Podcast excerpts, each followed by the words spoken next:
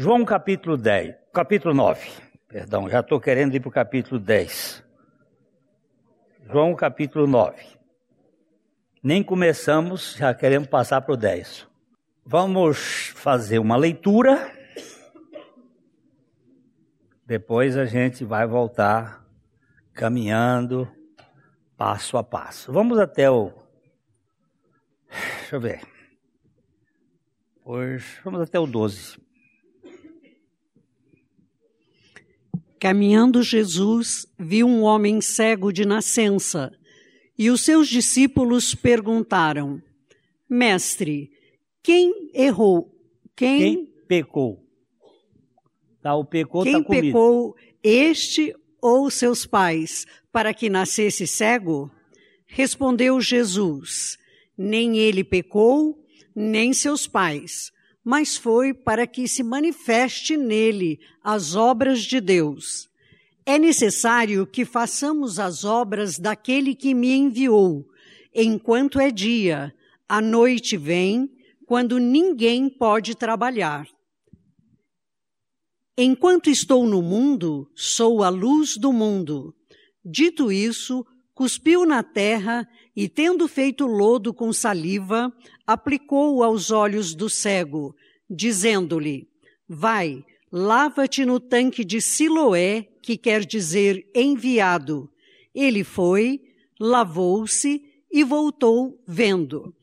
Então, os vizinhos e os dantes o os vizinhos e os que dantes o conheciam de vista como mendigo perguntavam: Não é esse o que estava sentado pedindo esmolas? Uns diziam: é ele. Outros, não, mas se parece com ele. Ele mesmo, porém, dizia: Sou eu. Perguntaram-lhe, pois, como te foram abertos os olhos? Respondeu ele: O homem chamado Jesus fez lodo, untou-me os olhos e disse-me: Vai ao tanque de Siloé e lava-te. Então fui, lavei-me e estou vendo. Disseram-lhe, pois, onde está ele? Respondeu, não sei. Daqui para frente nós vamos ter o, o assunto com os fariseus, que também é, é, precisávamos até ler para entender os quatro tipos de cegueira que aparece nesse, nesse texto. Mas antes eu quero só fazer um, um apanhado. O Evangelho de João, é, por favor, pega o capítulo uh, ah, 20 de João, os versos uh, 30 e 31. Evangelho de João 20, 30 e 31. Na verdade, fez Jesus diante dos discípulos muitos outros sinais que não estão escritos neste livro. Estes, porém, foram registrados para que creiais que Jesus é o Cristo, o Filho de Deus, e para que, crendo, tenhais vida em seu nome. O evangelista João, ele escreve este evangelho já no final do primeiro século com uma finalidade: demonstrar que Jesus é o Cristo, o Filho de Deus. Enquanto Lucas escreve para demonstrar que Jesus é o Filho do homem, e Mateus que Jesus é o Rei, e Marcos que Jesus é o servo, Rei, servo, filho do homem, filho de Deus. Neste capítulo, ele usa sete. Perdão, neste evangelho, ele usa sete sinais que configuram a messianidade de Jesus. Que Jesus é o Cristo, que Jesus é o Messias. Ele está claro que ele está dizendo assim: que Jesus fez diante dos seus discípulos muitos outros sinais. Agora, quais são os sinais que ele apanhou? Estes, porém, foram registrados. Ele registrou sete antes da cruz e registrou um depois da cruz. Sete sinais foram registrados com a finalidade precipua, isto é, principal, de mostrar que Jesus, o homem, é o Cristo, o Messias, o Filho de Deus. Para que a finalidade, crendo, tenhais vida em seu nome. Quais são estes sinais messiânicos? Quais são estes sinais que apontam para a cristocentralidade de Jesus? Que Jesus é o Cristo, o Filho de Deus. O primeiro deles é a transformação da água em vinho num casamento. Este sinal, ele saca, de cada sinal deste eu eu tiro uma palavra para identificá-lo. Se eu tiver que sintetizar o sinal, qual é a palavra que eu vou usar para sintetizar o sinal? Da transformação da água em vinho. O que, que está em evidência neste sinal? A palavra de Deus, a palavra de Jesus. Maria diz assim: Fazei tudo quanto ele vos disser. Disse Jesus aos serventes: Enchei de água as talhas. Depois, tirai a água das talhas e levai ao mestre Sala. O que, que está em evidência aqui? A palavra de Jesus. Então, este sinal evidencia a palavra. É um sinal que mostra a ordem do ministério de Jesus. Ele trabalha com a palavra. Ele é o Criador que cria pela palavra. Ele é o Salvador que salva pela palavra. Ele é o santificador que santifica pela palavra. Ele é o sustentador que preserva todas as coisas pelo poder da sua palavra.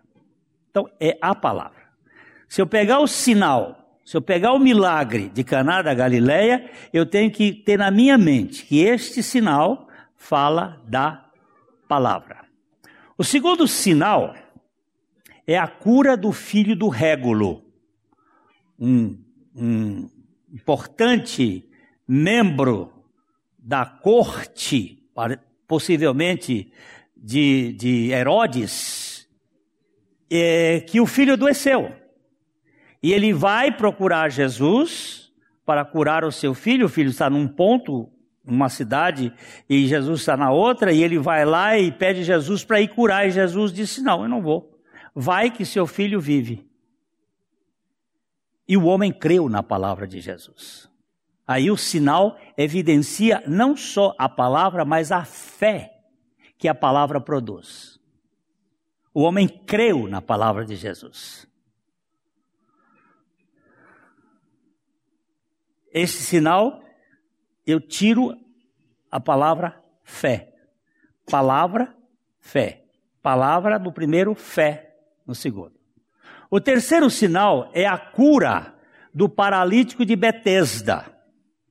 São sinais messiânicos. São sinais que evidenciam que Jesus é o Cristo.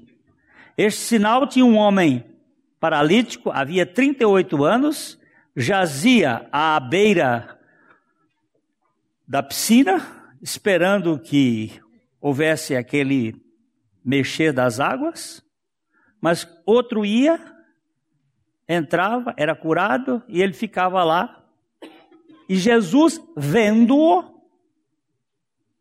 foi lá e pergunta para eles: querem ser curados? Ele dá uma resposta: ninguém, ninguém ninguém cuida de mim, aquela, aquela ideia do, da vitimização. Eu estou aqui, aí Jesus diz: levanta, anda, pega a tua cama, vai para casa. Esse sinal, a meu ver, fala da graça, que faz tudo, que opera. É Deus dando e fazendo tudo a quem nada merece. Palavra, graça. Então eu tenho aqui palavra, fé e graça. Eu chego no quarto, no, no quarto sinal, que é a multiplicação dos pães e peixes para uma multidão faminta. E isso me fala assim: o que que Jesus fez com aquela multidão faminta multiplicando pães, e, e peixes? Hein? Alimentou. O que que ele fez com, a, com aquela multidão? Alimentou como? Em quanta quantidade ele alimentou? Não sei se minha pergunta está boa.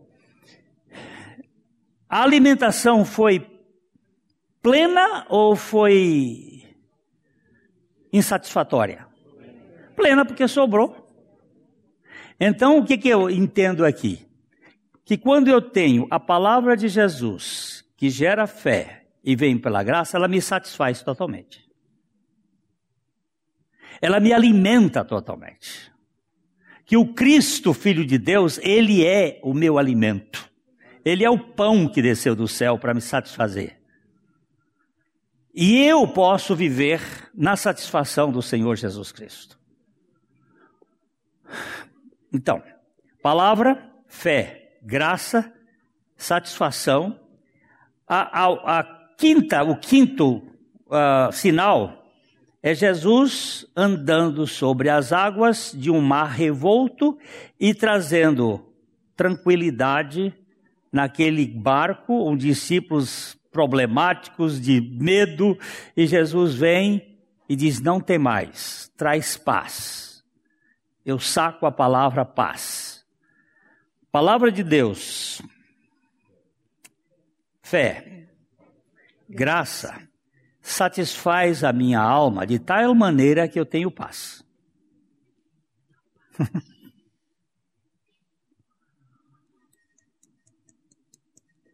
Eu vou formando uma, uma frase para entender as, os sete sinais.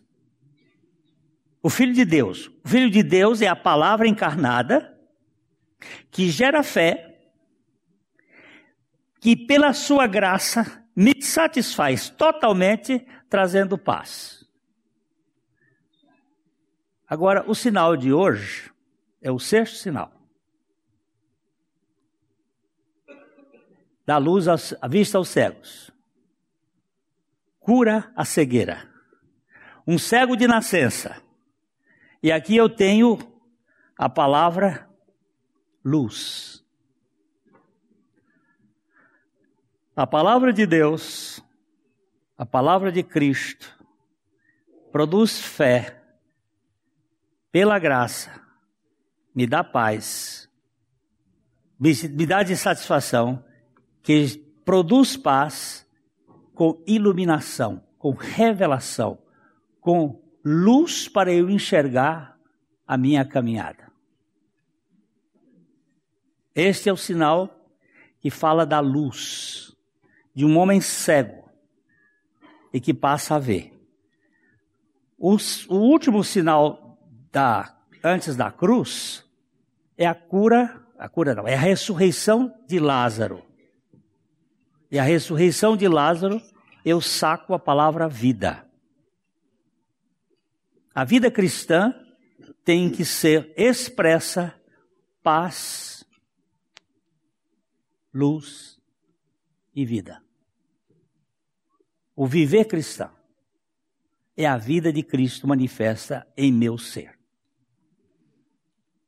Os sete sinais estão aí apontando para a messianidade de Cristo. O oitavo é a pesca maravilhosa. Esse, esse uh, sinal fala do ministério. Os homens que trabalham, trabalham, trabalham, trabalham a noite toda, não pegam um peixe. E Jesus aparece no romper da madrugada e diz o seguinte: lança as redes para o lado direito, e eles pegam 153 grandes peixes, e Pedro, que tinha proposto para os seus discípulos voltar à antiga profissão, porque ele decepcionou Jesus, ele negou Jesus, e ele disse: Agora vou pescar. Ser pescador. Nesse ponto, Jesus vem e restaura a vida de Pedro. Lá estava a, o quebra-jejum pronto que Jesus preparou. E lá estava Jesus para restaurar a vida de Pedro e, diga, e diz a ele: apacenta as minhas ovelhas. Eu vejo aí a palavra, o ministério cristão produzido por Jesus. Estes sinais todos estão apontando para a singularidade de Jesus Cristo. É, nós tínhamos visto aqui na, na vez passada alguns fatos ligados a este texto. Vamos para o Evangelho de João, no capítulo 9, no verso 1. Evangelho de João 9, 1, onde nós já lemos, é só para caminhando Jesus viu um homem cego de nascença. Nós vimos que o homem cego não podia ver Jesus. Porque estava cego. Assim como o pecador morto não pode crer em Jesus. Ele está morto. Primeiro, Jesus precisa da iluminação da cura à cegueira, para que ele possa ver. Ele estava cego, era cego de nascença. Esse é o único cego de nascença da Bíblia. Jesus curou vários cegos, mas não eram de nascença. Um cego de nascença não se tinha notícia de ser curado. Esse Jesus cura. E foi Jesus quem começou a história toda. Jesus estava caminhando por Jerusalém, a cidade do grande rei. Ele viu o homem cego de nascença. E agora nós temos um outro cegos aqui. São os discípulos de Jesus. Cegos conceituais. Cegos teológicos. Cegos do ponto de vista das suas concepções, dos seus pensamentos. E os seus discípulos perguntaram: Mestre, quem pecou? Este ou seus pais para que nascesse cego? Para que nascesse cego?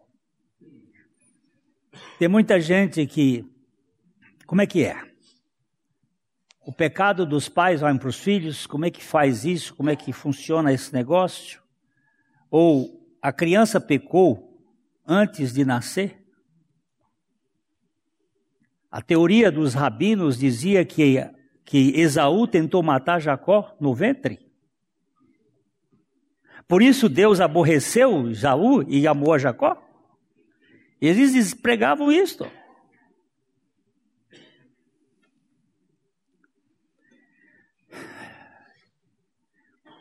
Como é essa criança é culpada do crime de, do pecado?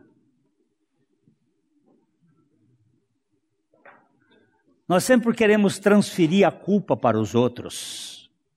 Desde que nosso pai pecou, os nossos pais pecaram, lá no jardim do Éden, nós temos uma transferência de culpa é, extraordinária. É...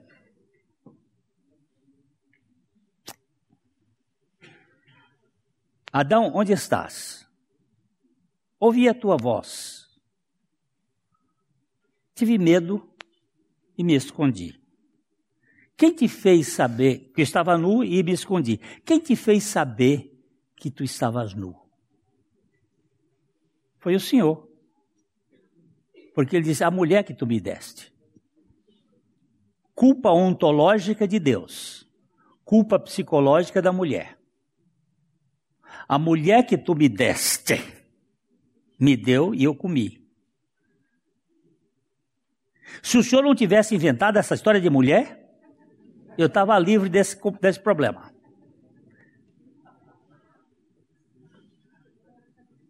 A culpa é transferida.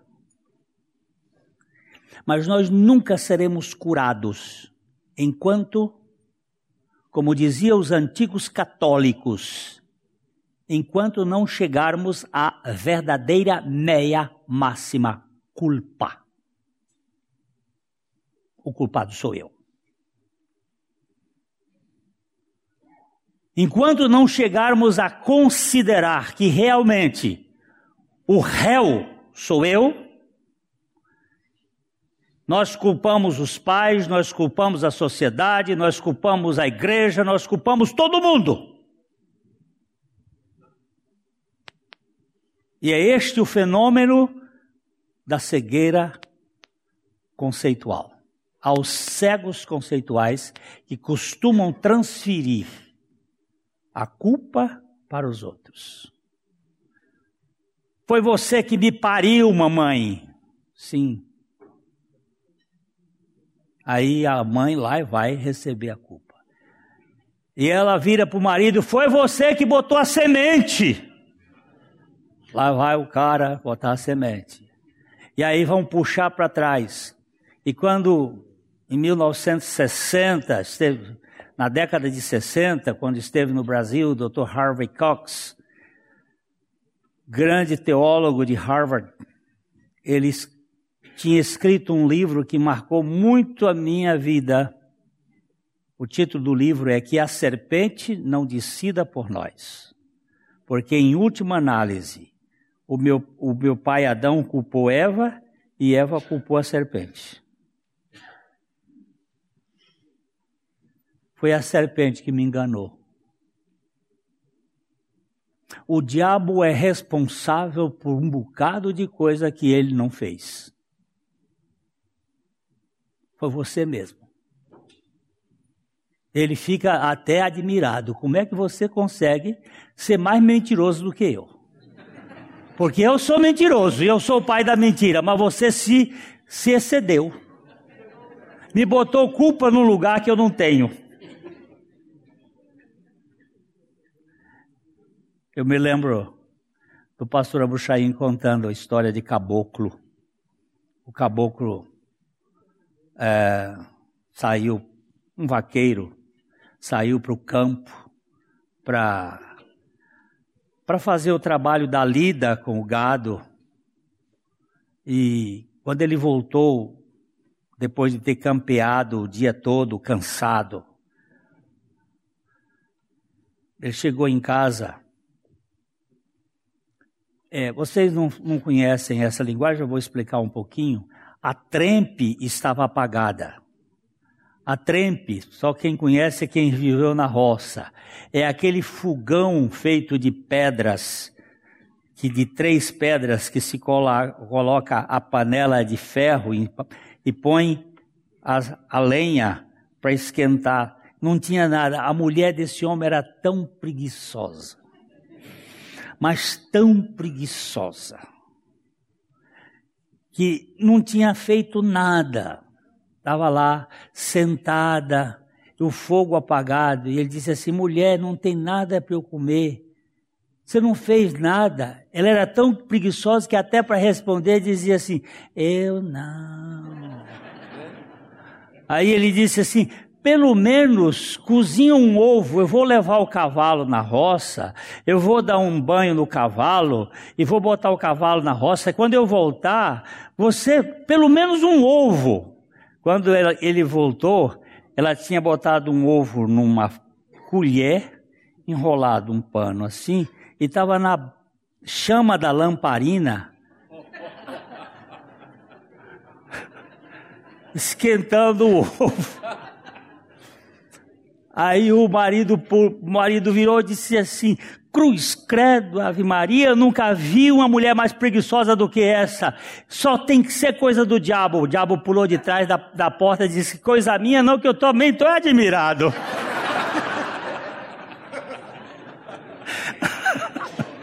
Se uma coisa que o diabo não é preguiçoso, viu?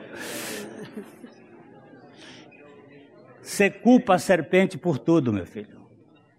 Foi o diabo que me. Ele pode ter tentado, mas eu sou o culpado da tentação. Enquanto nós não chegarmos à consciência de que a culpa é minha.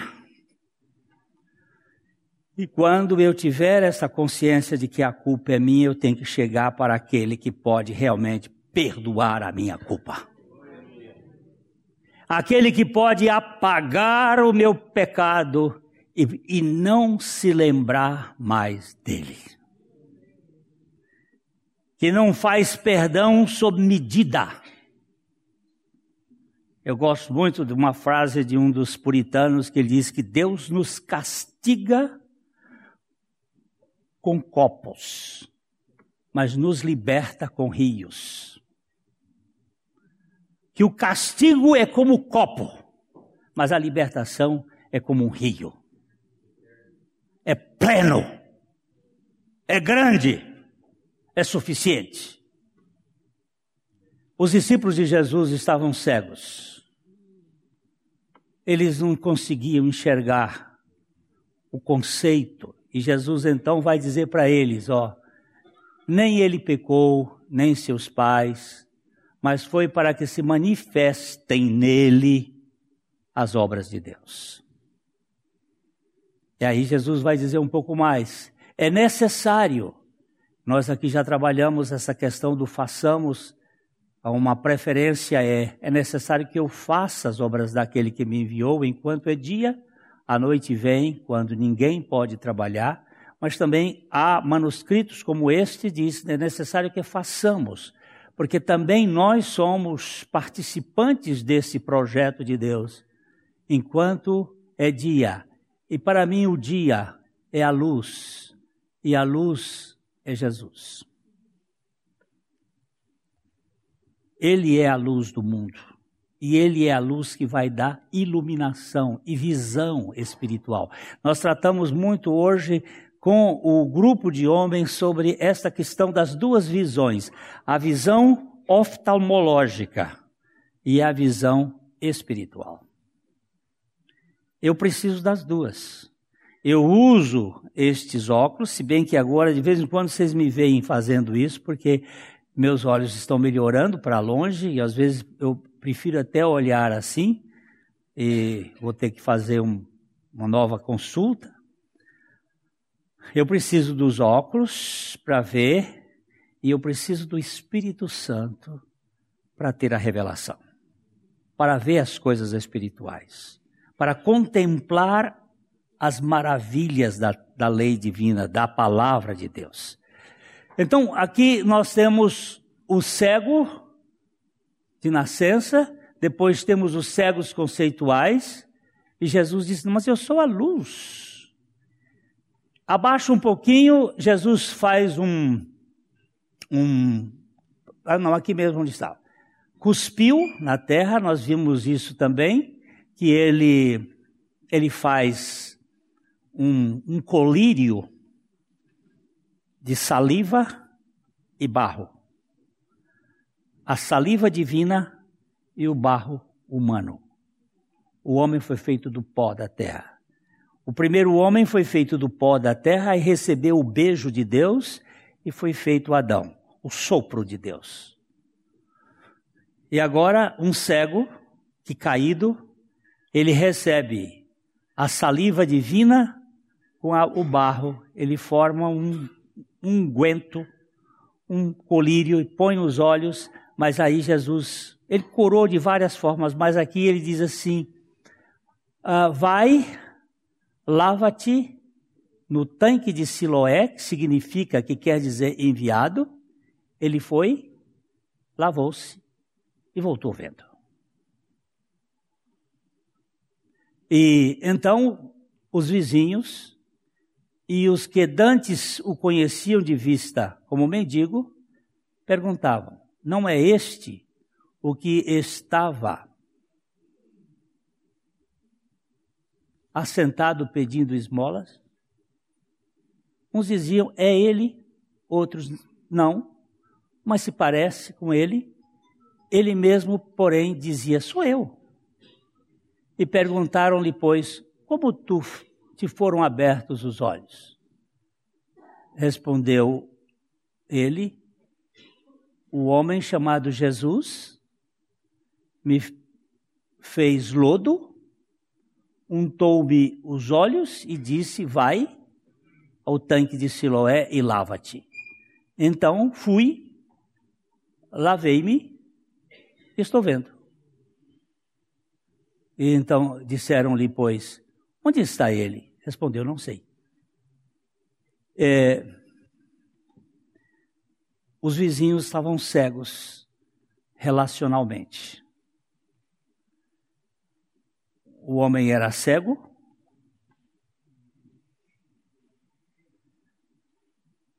cego dos olhos, cego da visão física. Os discípulos eram cegos conceituais. Os vizinhos eram cegos relacionais. O conheciam como mendigo, depois não sabiam quem era. Porque nós esbarramos com as pessoas, às vezes esses são nossos vizinhos, mas nós não conhecemos. Não sabemos quem é. Eu falei da vez passada daquele professor lá da USP se vestiu de mendigo e durante um tempo, ele fazendo um trabalho de doutoramento, ele fazia como, como gari, não mendigo, como gari.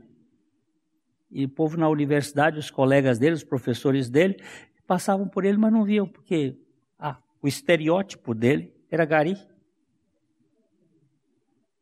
Não enxergavam. Nós enxergamos as pessoas pela capa, pela grife pela exterioridade. Aqueles vizinhos eram cegos relacionais, eles não enxergavam. Eles não conseguiam enxergar. Depois nós vamos ver para cá que os fariseus entram no, na jogada. E aí o negócio fica feio. Porque a religião, quando chega, ela vem e faz uma barafunda. Eles eram cegos espirituais. Vamos dar uma olhada no versículo 30, ó, no 30, pode subir aí, até o 30. Aqui é o inquérito dos fariseus. Respondeu-lhes o homem: Nisto é de estranhar que vós não saibais de onde ele é, e contudo me abriu os olhos. É porque o, o, o, os fariseus não estavam conseguindo é, ver Jesus, enxergar Jesus. Aí o, cego diz: Disso é, é, é de estranhar que, que vós não sabeis de onde ele é, e, e contudo ele me abriu os olhos. Sabemos? Sabemos que Deus não atende a pecadores, mas, pelo contrário, se alguém teme a Deus e pratica a sua vontade, a este atende. Essa era a teologia dos, dos fariseus, que atendia muito bem. Eles, eles só admitiam que Deus só atendia os, os, os santos, os, os justos. Os pecadores não. E ele estava usando o mesmo conceito deles. Aí. Desde, a, desde que há mundo, jamais se ouviu que alguém tenha aberto os olhos a um cego de nascença. Se este homem não fosse de Deus, nada poderia ter feito. Mas eles retrucaram: Tu és nascido todo em pecado e nos ensina a nós? E o expulsaram. Fica magoadinho. Porque eles eram cegos, cegos espirituais. São quatro categorias de cegos aqui: o cego físico, que é curado, os cegos conceituais são corrigidos, os cegos relacionais, que nós não sabemos o que aconteceu com eles, e os cegos espirituais, que ficaram cegos.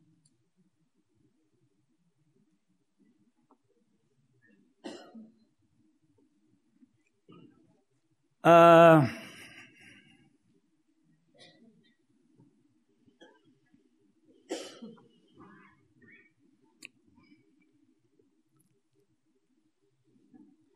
Eu entendo, meus irmãos, que a obra precípua, de novo,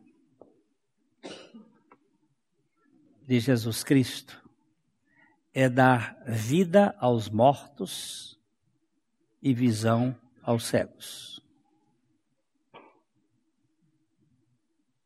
Vida aos mortos espirituais e visão aos cegos. Lucas, capítulo 4, verso 18.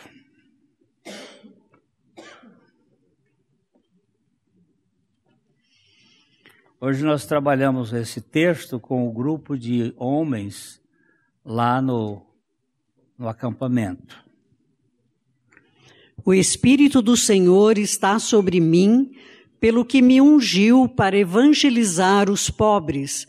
Enviou-me para proclamar libertação aos cativos e restauração da vista aos cegos, para pôr em liberdade os oprimidos e apregoar o ano aceitável do Senhor. Aqui, hoje nós falamos que esse texto, ele era lido num sábado na sinagoga e Jesus foi designado para fazer a leitura naquele dia na sua cidade de Nazaré.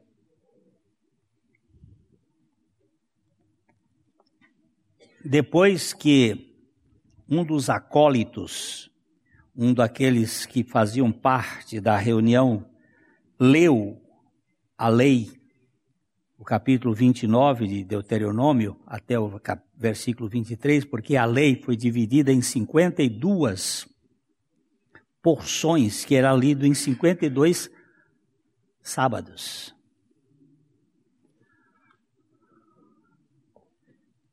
Tinha que ser lido os profetas. E o texto dos profetas era Isaías 61, 62. E deveria ser lido. E Jesus só leu um pedaço. Só leu um versículo e meio do capítulo 61 de Isaías. Jesus pegou e leu só uma parte. O Espírito do Senhor está sobre mim pelo que me ungiu para evangelizar os pobres, enviou-me para proclamar libertação aos cativos e restauração da vista aos cegos, para pôr em liberdade os oprimidos e apregoar o ano aceitável do Senhor.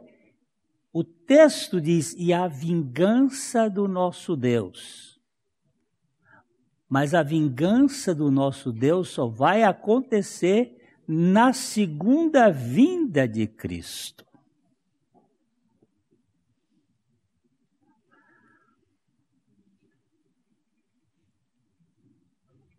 Como hoje, quer ver? Tendo fechado o livro, devolveu? Pode ler? Tendo fechado o livro, devolveu-o ao assistente e sentou-se. E todos na sinagoga tinham os olhos fitos nele. Por que, que ele sentou-se?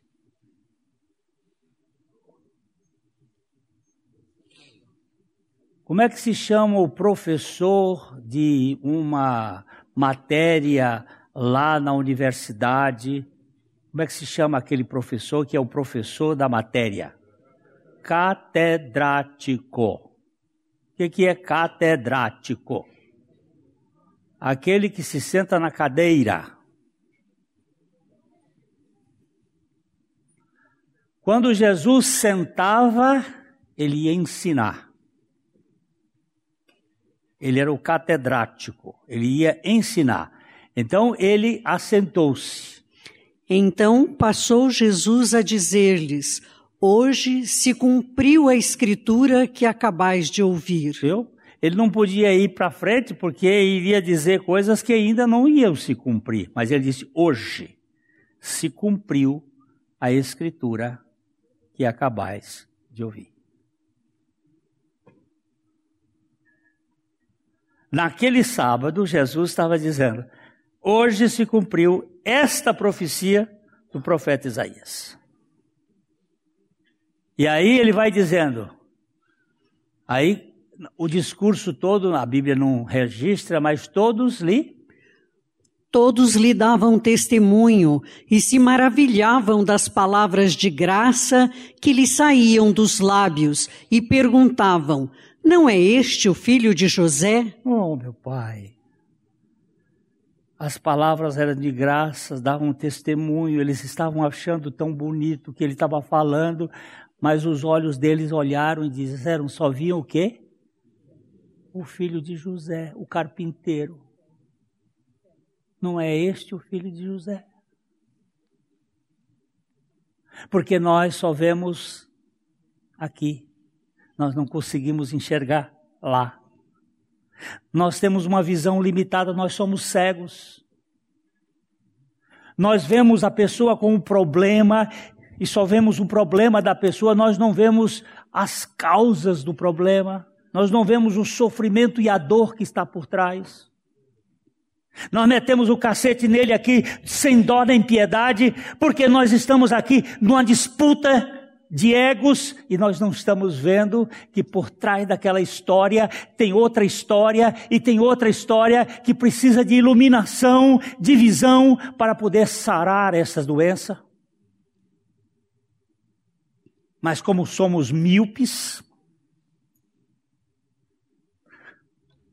nós arrancamos a espada e vamos digladiar com o outro e o outro conosco, porque nós não vemos, nós estamos cegos, nós não temos visão espiritual. Aí Jesus vai mexer com o ego daquele povo de uma maneira profunda. Jesus vai tocar no ponto nevrálgico da religiosidade judaica. E ele vai dizer aqui, ó, Disse-lhes Jesus: Sem dúvida, citar-me-eis este provérbio: Médico, cura-te a ti mesmo. Tudo que ouvimos ter se dado em Cafarnaum, faze-o também aqui na tua terra. Aí o povo judeu que é afissurado por milagres, por sinais. Se não tiver sinal para eles, não tem. Mostra-nos um sinal. Nós queremos um sinal. Uma vez eles pediram um sinal para Jesus e ele disse assim: Essa geração adúltera e perversa me pede um sinal, e nenhum outro sinal lhe será dado senão o sinal do profeta Jonas. Porque assim como Jonas esteve em três dias e três noites no ventre da, do peixe, o filho do homem estará no ventre da terra. Mas ninguém entendeu nada. Porque não tem visão espiritual, é cego. Fica só no aqui e agora.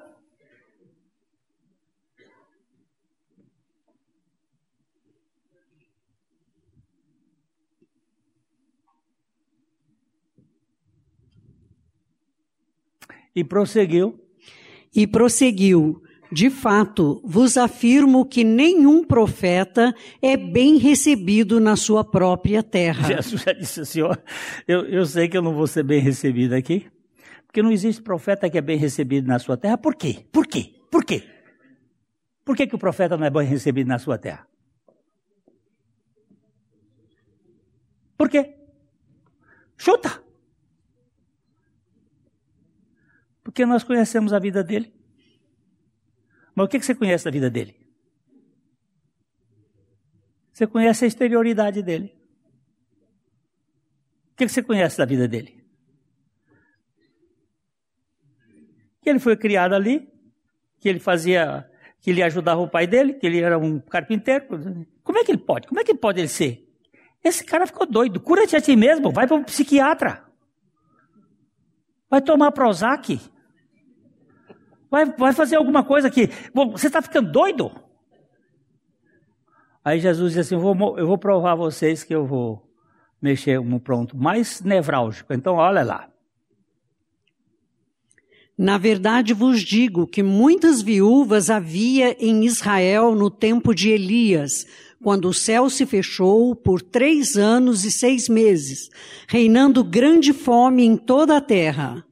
E a nenhuma delas foi Elias enviado, senão a uma viúva de Serepta, de Sidom. Oh, tinha tanta viúva no tempo de Elias, lá em Jerusalém, tinha tanta viúva, mas Deus não disse, vai ao, ao, ao tanque de Siloé. A nenhuma delas foi enviado.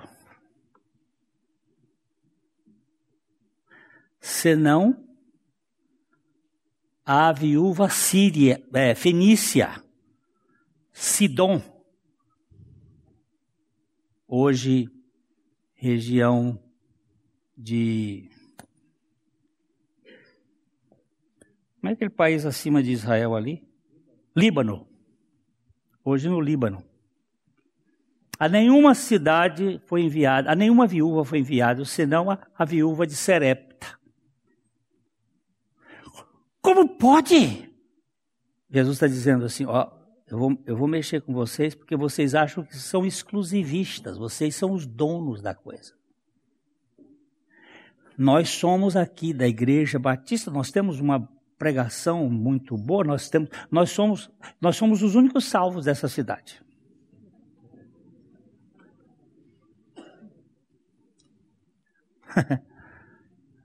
Vai, vai. Nós somos Olha, nós somos a nação santa, o povo eleito, o povo exclusivo. Vocês sabem quem, quem somos nós?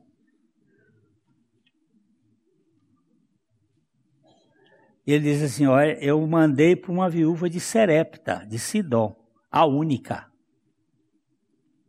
Tinha tantas, podia não ir para outras. Por que, que foi para aquela?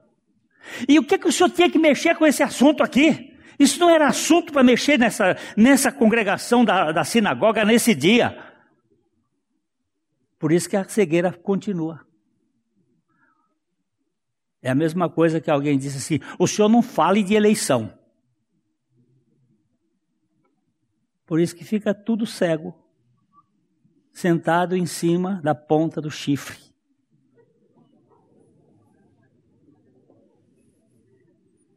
Porque a Bíblia não faz negócio com o politicamente correto. A Bíblia é a palavra de Deus, viva e eficaz. E se não entra na minha cabeça, eu não posso ofuscar o que ela diz. Eu posso não explicar, mas o que ela diz, é diz. Essa é a verdade. Aí eu termino já. Havia, Havia também... também... muitos leprosos em Israel nos dias do profeta Eliseu, e nenhum deles foi purificado, senão Naamã, o Ciro. Uh... Quantos, quantos profetas tinha em Israel? Oh, perdão, quantos, quantos leprosos? Muitos. E por que só, só Naamã foi o enviado?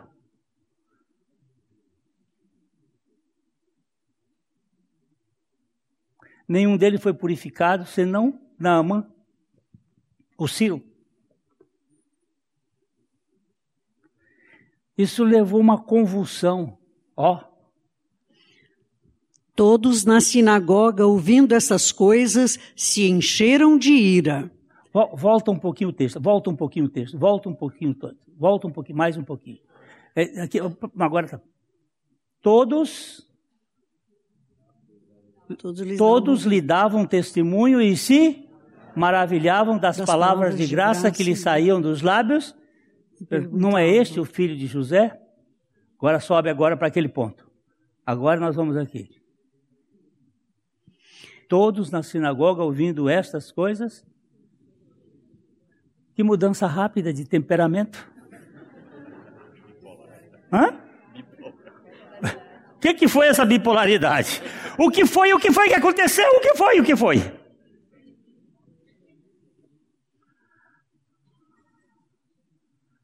Quando Jesus mexe no problema, nós entramos em crise.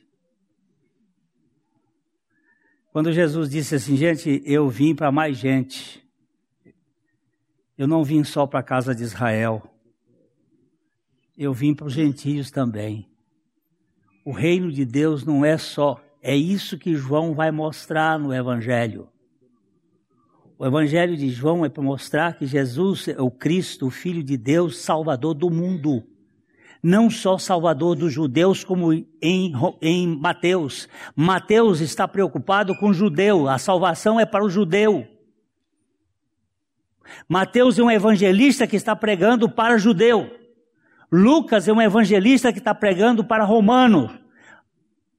Perdão, Lucas não. Marcos é um evangelista que está pregando para romanos. Lucas é um evangelista que está pregando para grego. Mas João é um evangelista que está pregando para o mundo, porque Deus amou o mundo. E então, como é que abre a vista desse povo para ver que não é só a minha família que precisa crer,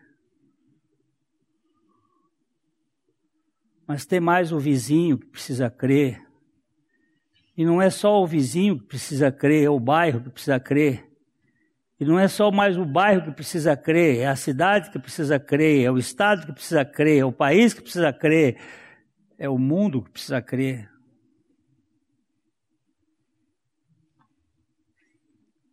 É só uma tapinha de luva aqui agora. Para que investir em internet?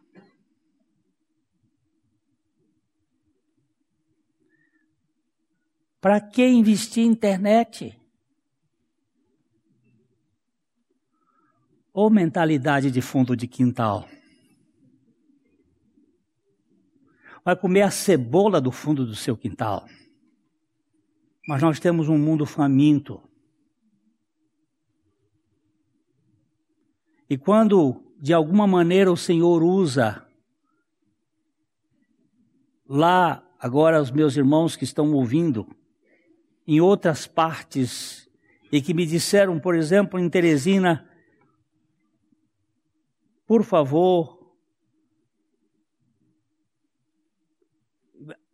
transmita à igreja o agradecimento pelo trabalho que tem sido feito, pela melhora que tem sido feita, pelos investimentos que têm sido feitos, para que a transmissão se torne melhor porque nós estamos sendo alimentados com a palavra da verdade. Porque muitas igrejas, lamentavelmente, muitos púlpitos, lamentavelmente, estão mais preocupados em entretenimento das pessoas do que pregar a palavra de Deus. E que Deus nos mantenha firmes e realmente uh, convictos de que só o Evangelho de Jesus Cristo pode transformar o mundo. É, queridos, a morte de Jesus Cristo não foi uma brincadeirinha de sexta-feira da paixão no sertão de Pernambuco. Não é um teatro, ainda que aquilo seja uma encenação que atraia muita gente. Ela é o centro do projeto de Deus para a redenção da humanidade. Tem muita gente cega. Muita gente cega. E que, como os discípulos do tempo de Jesus, façamos três tendas: uma para ti, uma para Elias e uma para Moisés, e vamos ficar aqui. E lá embaixo, o demônio pegando no, no, do garoto, e a turma sem saber o que fazer. Vocês entendam, a cegueira espiritual é muito mais séria do que a física. E que Deus abra os nossos olhos. Amém. Para que nós saiamos do nosso lugar de conforto e possamos ser cada um de nós um archote, um luzeiro nesta cidade. Uma lâmpada você vai iluminar, porque Jesus é a luz do mundo, mas você também é. Porque ele lhe acendeu para você estar no alqueire, não debaixo do alqueire, mas no velador, para dar luz a todos. E assim todos da casa poderem E, e só para dizer mais uma coisa.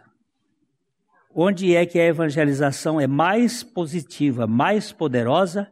É entre os amigos e entre a família. Não é daqui do púlpito. Não é da televisão. Não é do rádio. Não é do panfleto. Não é do folheto. A evangelização mais eficaz é no boca a boca, entre os amigos e dentro de casa. 40 é, 40 agora 78% 60 78% é através de amigos e de parentes, segundo o Instituto Hagai de Pesquisa, em Singapura. Os outros 21%, 22%, 21 e pouco por cento, é folheto, é pastor, é programa de televisão, é isso, 21, não sei o quê. E o outro é você, um amigo, falando de Jesus, testemunhando Jesus, mostrando Jesus pelos poros, porque ele sai pelos poros. Você sente o cheiro de Jesus. Que Deus nos dê graça para sermos testemunhas de Cristo. Pai, nós agradecemos porque o teu filho curou um cego de nascença. Porque o teu filho restaurou a vista dos seus discípulos. Agora dá a vista a cada um de nós. Visão espiritual. Para nós enxergarmos a suficiência do teu filho.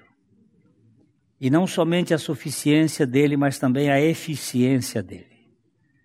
Fazem-nos instrumentos do Senhor neste, neste, nessa cidade onde nós estivermos, para que Cristo Jesus seja glorificado, pessoas sejam exaltadas e o nome dele alcança, alcance outros corações para, para a glória do Senhor.